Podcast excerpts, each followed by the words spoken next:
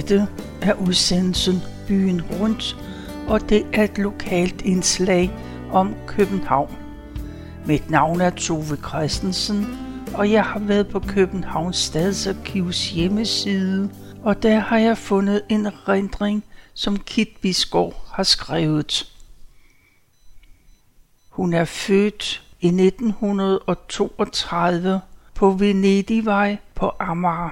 Hun har en storebror, der er et år ældre, og hendes farmor, Jens og Kit, de bor i et nybygget boligkompleks, og de har en lille kolonihave. Kit Bisgaard, hun har valgt at øh, dele sine rendringer op i forskellige øh, områder, og hun husker rigtig meget fra sin barndom. Både hende og hendes bror Jens har været plaget en del af sygdom. Så nu er hun kommet til det kapitel, der hedder Hospital. Kit Bisgaard skriver, Omkring 1. december 1938 fik jeg skarlands feber. Det var før penicillinens fremkomst, en ret slem og meget smitsom sygdom, og det var normalt, at de børn, der fik den, blev indlagt. Men det ville mor ikke høre tale om. Hun skulle nok passe sin lille pige. Desværre kom det dog ikke til at gå sådan, da alle i hendes omgangskreds himlede op om, at det var helt uforsvarligt, og at Jens, der som sædvanligt lå syg, kunne blive smittet, og så videre. Da den frygtelige sandhed gik op for mig, græd jeg helt forfærdeligt. Så det var nok en tung gang for mor at gå ud for at aftale det fornødne per telefon. Da hun kom hjem igen, havde jeg dog en kæmpe latteralfan, fordi Jens lige havde sagt, at jeg sikkert druknede i mine tårer. Men forfærdeligt blev det. Jeg kom på Blejdomshospitalet, hvor de besøgende skulle stå helt ude i kulde og slut og nøjes med at kigge ind af ruderne til de syge børn. Megen samtale kunne der ikke blive på den måde. Hvis så sygeplejerskerne havde været søde, men de fleste var lede hekse, der kun var ude på at gøre de stakkels små børn ondt.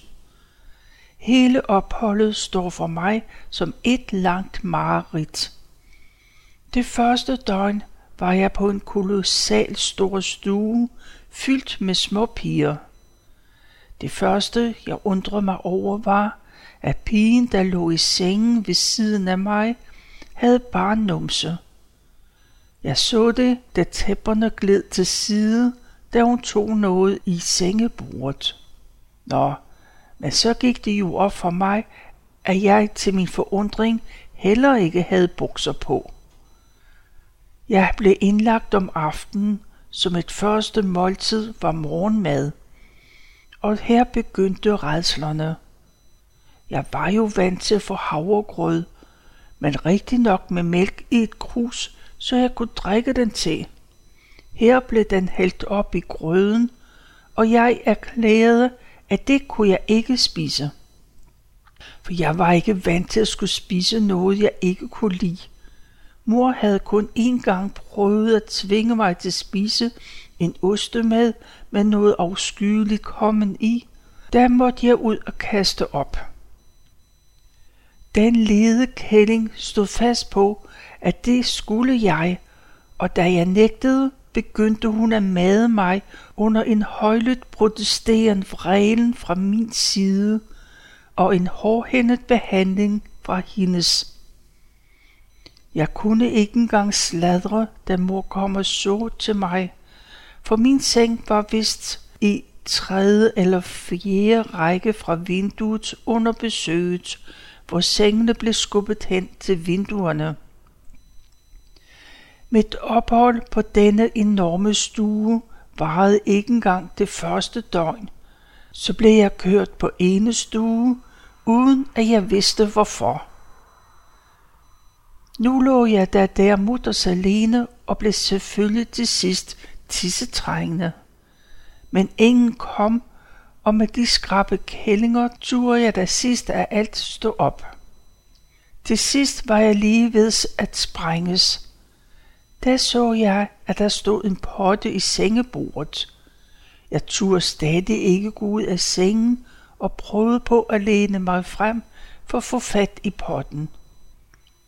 Men under den manøvre gik det galt, så sengen blev våd, også af min nu helt uhemmede gråd. Jeg var jo klar over, at der ville ske mig alverdens ulykker, når de så, hvordan jeg var kommet af sted. Da endelig et af de lede kvindemennesker dukkede op og så mig opløst af gråd, var hun dog ikke så slem, som jeg havde frygtet. Men spurgte, hvorfor jeg ikke havde trukket det snoren ved hovedgæret. Men hvad kunne jeg, lille uvidende menneske, dog ane om det? Ingen havde fortalt mig det. Jeg blev hurtigt flyttet til en tosengstue og fik som medpatient en lille dreng på to et halvt år. Og redslerne blev ved. Mig turde ikke slå, men den lille fyr, som ikke kunne tale rent, kunne jo ikke sladre, så ham kunne de rigtig lade deres aggression og sadisme gå ud over. Det var især en sygeplejerske, der var vemmelig. Den lille dreng nægtede en dag at gøre et eller andet, måske at sige tak for mad, som man ellers sagde med udtrykket, tag det mad. Han fik først klø uden på bukserne, så uden på blæen og til sidst i den bare numse, før han faldt til føje. Jeg var vildt forarvet over, at man helt uden grund opførte sig sådan over for en lille syg dreng, og jeg havde den sygeplejerske. De andre var ikke helt så slemme. Ja, der var endda en, som var helt menneskelig. Jeg måtte lide den tort at få blæ på, da det en anden gang gik galt for mig. Jeg troede, jeg slog en brud, men uheldigvis kom der en pølse med i købet, og igen var jeg opløst i gråd, da en sygeplejerske kom ind. Det var heldigvis den rare, men altså også hende, der bestemte, at jeg skulle have blæ på. En aften, da jeg havde lagt mig til sove på venstre side, beordrede en sygeplejerske mig til at vende mig om på den anden side, hvad jeg naturligvis straks gjorde. Forklaringen fik jeg ikke, og jeg har siden spekuleret på, hvad meningen var. Kan det have været en vrangforestilling om, at det var usundt at sove på den side hjertet var? Jeg var blevet fjernet fra den store stue, fordi jeg også fik kihuste, fik jeg senere at vide. Dagens store begivenhed var besøgstiden, hvor der næsten altid var far, der kom. Han kunne nå det i frokostpausen, og mor havde jo en syg dreng derhjemme. Hvor jeg dog glædede mig til at se ham. Jeg havde fået, eller selv lavet, det husker jeg ikke, noget julestads, og det pyntede jeg mig med, og var spændt på at høre fars udbrud om det. Han stod jo derude i kulden og trippede og var svær at komme i kontakt med. Naturligvis kom mor også en gang imellem, og af og til de to fastre. Jeg fik så mange bananer af de besøgende, at jeg til sidst blev helt led ved dem og ikke vil have bananer hele det næste års tid. Det ærgerede jeg mig siden over, for så kom krigen, og der gik mange år, før jeg igen kunne sætte tænderne i den dejlige frugt. En dag skulle jeg have en indsprøjtning i lort, og forberedelserne tog lang tid, mens jeg så til mere og mere døde nær af skræk. De mixede noget sammen i røg og damp for at komme det mig, og havde også en slags fejebakke til hjælp. Jeg fik lov til at komme lidt op for første gang juleaftensdag. Jeg blev iklædt den redsomme patientkjole, der var af ubestemmelig lyseblå farve, heriblandt lidt hvidt. Jeg så nu endelig, hvordan det så ud på den anden side af den dør, jeg havde været spærret inde bagved i mere end tre uger. Der var ikke en lang gang, snarere et ret stort kvadratisk rum og med et stort juletræ i midten. Jeg havde ikke været ude af min seng siden indlæggelsen, og selvfølgelig var jeg træt. Da vi om aftenen skulle danse om juletræet, blev sengene fra alle stuerne kørt ind i det store lokale. Jeg blev sat i fodenden af den lille drengs seng. Jeg var meget skuffet, men turde naturligvis ikke sige noget. Og min sanden, om ikke en sygeplejerske spurgte mig, om jeg måske hellere ville danse med, og jeg var glad. Så først nu følte jeg, at det var jul. Udenfor stod mor og faster Nick. Jens mener selv, at han var med juleaften, men det kan jeg ikke huske. Men jeg husker, at han havde lavet en masse miniatyrjulepynt til et miniatyrjuletræ, som jeg fik stillet på min sengebord. Af sygeplejerskerne fik jeg en mængde gaver, flere dukker og mange andre dejlige ting, så jeg var helt overvældet. Glæden ved tingene blev dog af kort varighed, da jeg otte dage senere blev udskrevet, så måtte jeg aflevere alt mit gods på grund af smittefaren. Også den store gule bamse, jeg to måneder før havde fået i fødselsdagsgave. Den, der ærgede sig mest over det, var nok mor, der havde givet mange penge for den. Jeg selv var lige så glad for den lille og langt billigere gule bamse, jeg fik ved hjemkomsten. Den var lidt slaskedukkeagtig og kunne hverken dreje arme eller ben. Den fik samme navn som de efterladte, Gullis. Jenses bamse hed jo blåelse. Den rigtige julegave fik jeg først, da jeg var kommet hjem, ellers skulle den jo være blevet på hospitalet. Det var en dukke på størrelse med et nyfødt barn. Den var helt magen til Laura, men altså et godt stykke større. Den ville jeg absolut kalde Juni. Det havde der været en pige på hospitalet, der hed. Hende må jeg have lært at kende i den sidste uge, da jeg var oppegående. Det eneste af det, jeg havde været i berøring med før min indlæggelse, som mor ikke smed væk, var en meget fint hæfte med en masse fotografier, som var udgivet i anledning af kronprins Frederiks bryllup med prinsesse Ingrid. Det blev lagt langt væk, sikkert på pulterkammeret, og vi fik strengt forbud mod at blade i det, hvis vi skulle støde på det. Jeg var svag i koderne, da jeg kom hjem, men naturligvis lykkelig. Jeg havde været indlagt i 31 dage, fra 1. til 31. december. Jens derimod skræntede stadigvæk med sin mellemørebetændelse, og så blev det hans tur. I februar lå han 21 dage på Sundby Hospital og fik trommehinden punkteret. Han blev ikke opereret. Han havde det rigtig sjovt, lå sammen med en del voksne, der lavede skæg op og ballade med at tage fat hen over sengene og udskældning fra sygeplejerskernes side, når deres gale streger blev opdaget.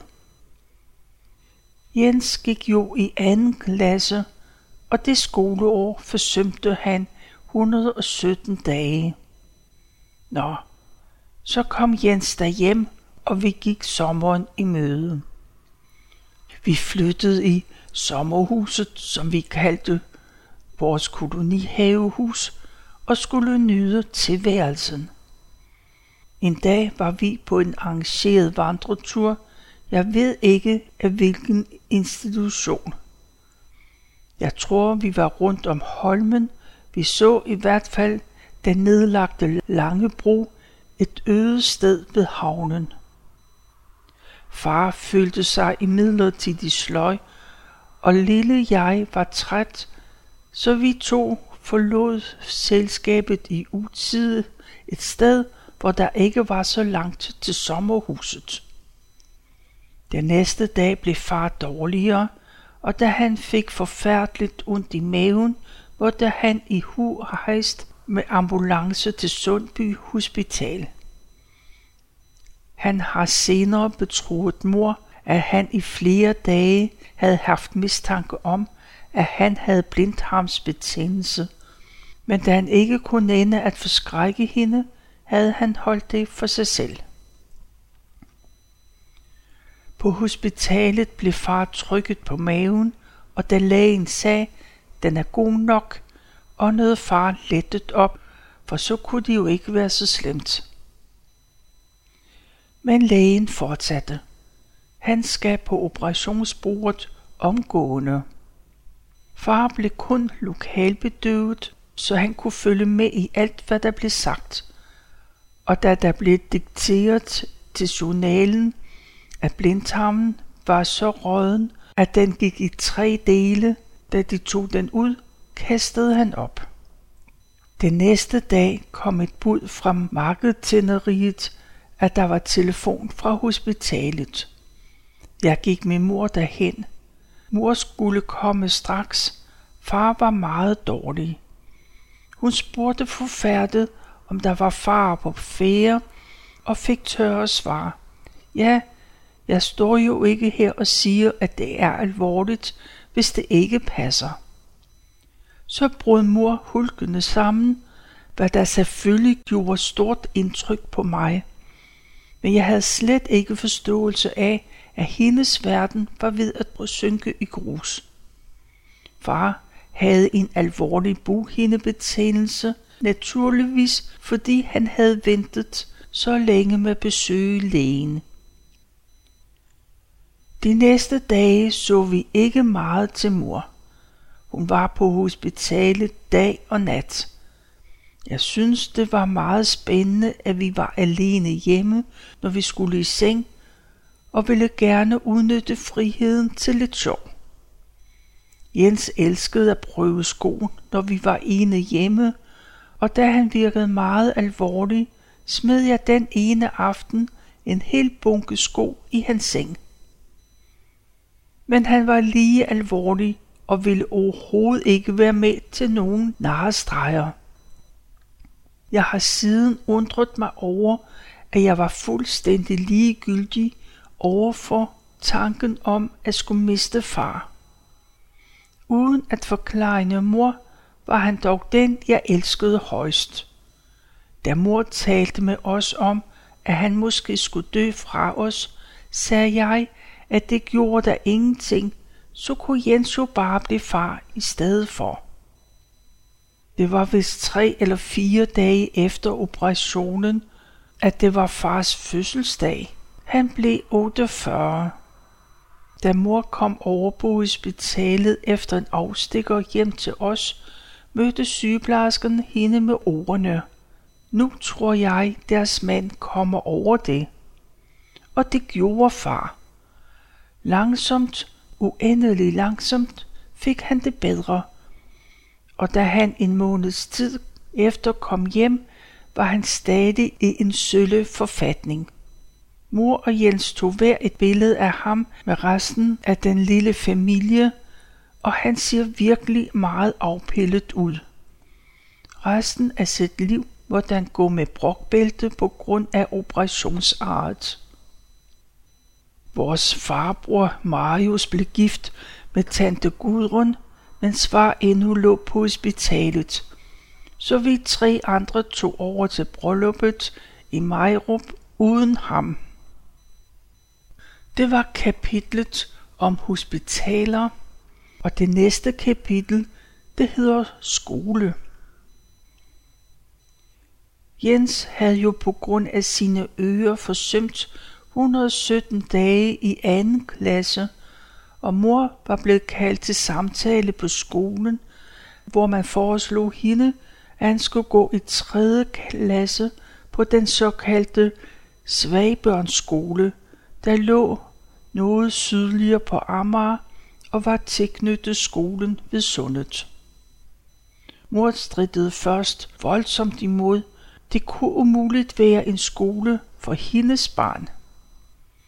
Nu var den imidlertid blevet omdøbt til Friluftskolen, hvilket jo havde en langt bedre klang, og da den blev berømmet i høje toner, gav mor sig til sidst.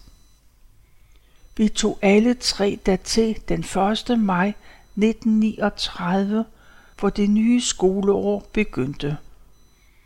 Skoleåret blev omlagt fra august til april i disse år, derfor den mærkelige begyndelsesdato. Jeg var meget imponeret af den flotte skole, som måtte være ganske ny. Der var kæmpe store høje glaspartier overalt, da man vel på det tidspunkt mente, at solen var alfa og omega for et barns sundhed. Ungerne skulle være der fra morgen til aften.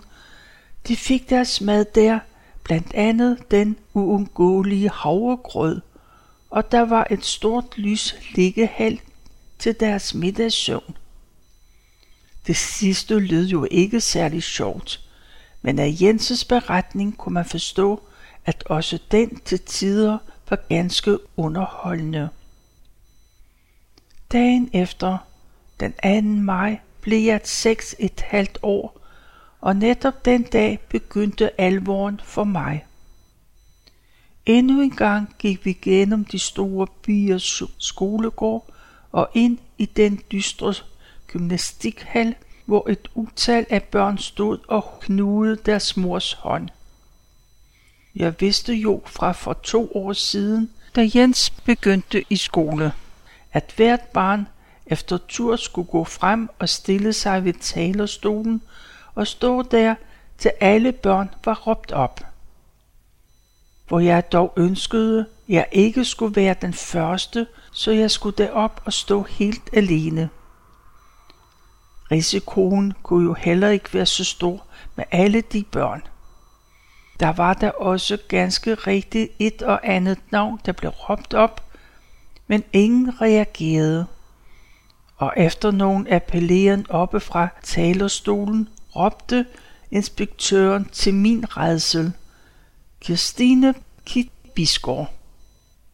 Og så blev det altså alligevel mig, der med bankende hjerte og under stor bevågenhed måtte vandre derop som nummer et. Heldigvis kom pige nummer to, Annelise Borg, hurtigt til, og snart kom vi i en lang række to og to med møderne som bagtrop, og de to lærerinde som fortrop skred hen ad Ungarsgade til den nye skolebygning, der husede pigerne i de første tre år, og drengene i de to første. Skolepultene var som altid på den tid sammenhængende med bænkene og alle lige store. Vi blev anbragt i alfabetisk orden, så jeg kom til sidde med Annelise Bock ved den første pult i dørrækken. Jeg kendte i øvrigt ingen i klassen, eftersom vi kom fra et meget stort område.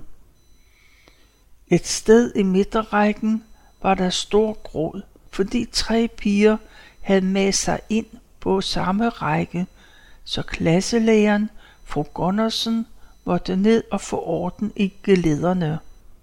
Både hun og Regne og religionslægeren, fru Jørgensen, var old gamle. Fru Gundersen var nok ældst. De havde begge midterskilning og knude i nakken, og fru Gundersens forreste hår lå ikke tæt ind til hovedet, men stod lige frem, nærmest som om det var lakeret, og det kunne minde om en lille todelt kasketskygge. Hun var helt sort håret og fru Jørgensen var kommunefarvet, måske lidt over i det rødlige. Begge frøknerne havde kronefasong med en fremstående mave, som fru Gundersen dog prøvede at holde i skak med et korset med stiver. Det var tydeligt at se både på hende og mange andre lærerinder, hvis man kom til gå lige efter dem op ad trappen, for så stak stiverne lige frem og dannede en slags bule under kjolen, nærmest som et lille halerudiment. Ved hver plads var der en lågæske af meget kraftig brun karton, og på hver æske var klistret et glansbillede, som vi skulle lægge godt mærke til, så vi kunne genkende vores egen æske. Den indeholdt blandt andet kugleramme, kladehæfte og fedtfarver. Før vi gik hjem, fik vi at vide, at vi skulle møde klokken 8 næste morgen, og det kom helt bag på mor, der forfærdet spurgte, om vi dog ikke i begyndelsen kunne møde lidt senere, men det siger sig selv, at det kunne ikke bevilges. Sagen var, at vi i begyndelsen kun skulle gå et par timer hver dag, indtil vi var kommet godt ind i rytmen. Først derefter var det den normale tid for første klasses formiddagshold fra klokken 8 til 11. På hjemvejen sagde mor, Nå, fru Jørgensen skal nok snart have en lille. Det havde jeg overhovedet ikke tænkt på. Allerede dagen efter var indlæringsprocessen i fuld gang med ier og etaller. Som voksen er jeg blevet klar over, at begge frøknerne var usædvanligt effektive og dygtige. Det blev hårdt arbejde og uden svinkeærner hos fru Gundersen, og jeg havde meget stor respekt for hende og kunne egentlig godt lide hende. Fru Jørgensen var jeg direkte bange for, og mindes ikke, at der var så meget som antydning af uro i de to damers timer. Og vi var dog imellem 32 og 38 små piger i klassen. Vi havde en sød gammel dame i håndarbejde, der turde vi lige frem og sidde og smørsludre. Ja, vist endda fnise, mens vores små hænder slid med de vanskelige sten. Det var dejligt at lære noget. Og jeg asede ihærdigt med både bogstaver og tal. Men det viste sig hurtigt, at skolen havde en forfærdelig bagside, som gjorde, at der altid sad en lille frygt og lurede i mig, fra jeg gik hjemmefra og til jeg kom hjem igen. Man blev nemlig udsat for frygtelige repressalier, hvis man ikke på alle måder udviste en eksemplarisk opførsel. En dag blev således en pige i klassen, Agnete Skov, bedt om at komme op og stille sig ved den ene ende af tavlen, fordi hun havde støjet. En sådan skændsel regnede jeg ikke med ville overgå mig, da jeg gjorde mig al mulig umage for at være ovenud artig. Det var så langt jeg nåede at læse fra Kit Biskors erindringer. Du kan læse hele hendes beretning på Københavns Stadsarkivs hjemmeside kbharkiv.dk. Tilbage så er der bare at sige tak for nu, og tak fordi du lyttede med.